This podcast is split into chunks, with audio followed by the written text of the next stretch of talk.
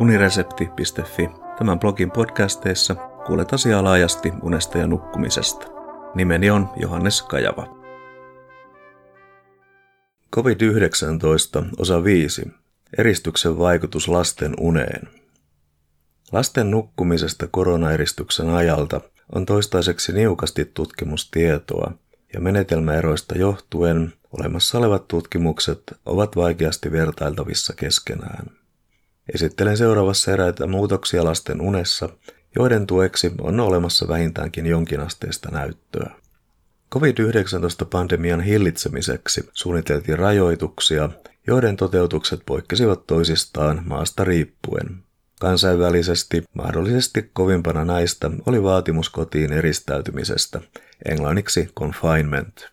Myös kouluja ja leikkikenttiä suljettiin, samoin yrityksiä, joiden toiminta ei ollut välttämätöntä, asetettujen kriteerien perusteella siis.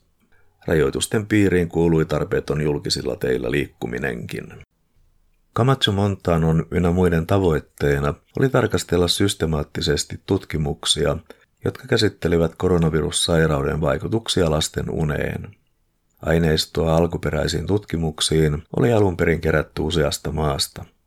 Katsaukseen valikoitui lopulta kahdeksan tutkimusta, kun keskeisimpinä ehtoina olivat ikä 0-12 vuotta ja että sisätiloissa tapahtuvan eristyksen oli oltava vähintään kuukauden kestävä.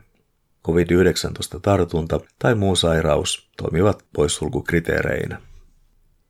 Seitsemässä tutkimuksessa raportoitiin muutoksista lasten unirutiineissa ja viidessä tutkimuksessa keskityttiin sulkujen aikaisiin unihäiriöihin. Tärkeimpiä havaintoja olivat nukahtamisviipeen pidentyminen ja päiväaikainen uneliaisuus.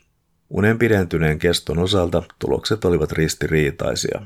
Lasten hyvinvoinnin ja kehityksen kannalta päivittäisten toimintojen struktuuri on merkityksellinen. Näihin kuuluvat muun muassa koulunkäynti, leikkiminen ja kotitöissä auttaminen. Sosiaaliset suhteet ovat lapsilla tärkeässä roolissa päivittäisten toimintojen tasapainottamisessa. Camacho Montanon ynnä muiden tarkastelun perusteella on näyttöä siitä, että eristäytymisestä johtuva rutiinien rikkoutuminen on haitannut tavanomaisia päivittäisiä toimintoja, millä puolestaan on suora yhteys unen heikentymiseen.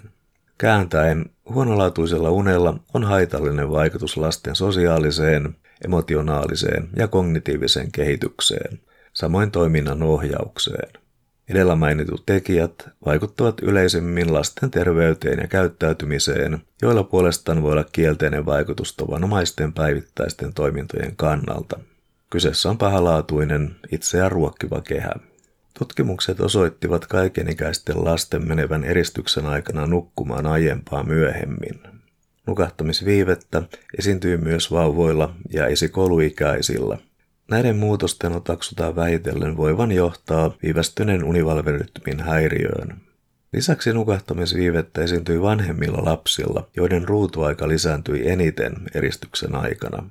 Ruutuaika tosi lisääntyi kaikenikäisillä. Eristyksen aikana lapsilla oli enemmän aikaa käytettävissä itselleen, mutta koska aika jakautui epätasaisesti ruutuajan lisääntymisenä ja fyysisen aktiivisuuden laskuna, vaikutus uneen oli kielteinen – Merkittävä osa lasten vanhemmista ilmoitti muutoksesta lasten rutiineissa.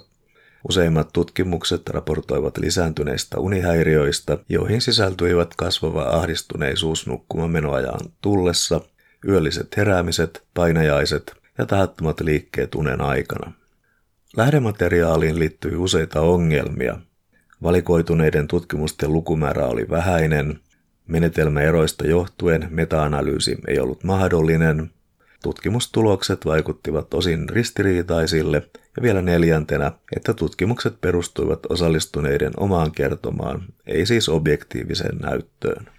Ja lopuksi rutiinien ja säännöllisten aikataulujen puuttumisella eristyksen aikana oli negatiivinen vaikutus lasten käyttäytymiseen. Muutokset näkyivät erityisesti nukkumistottumuksissa.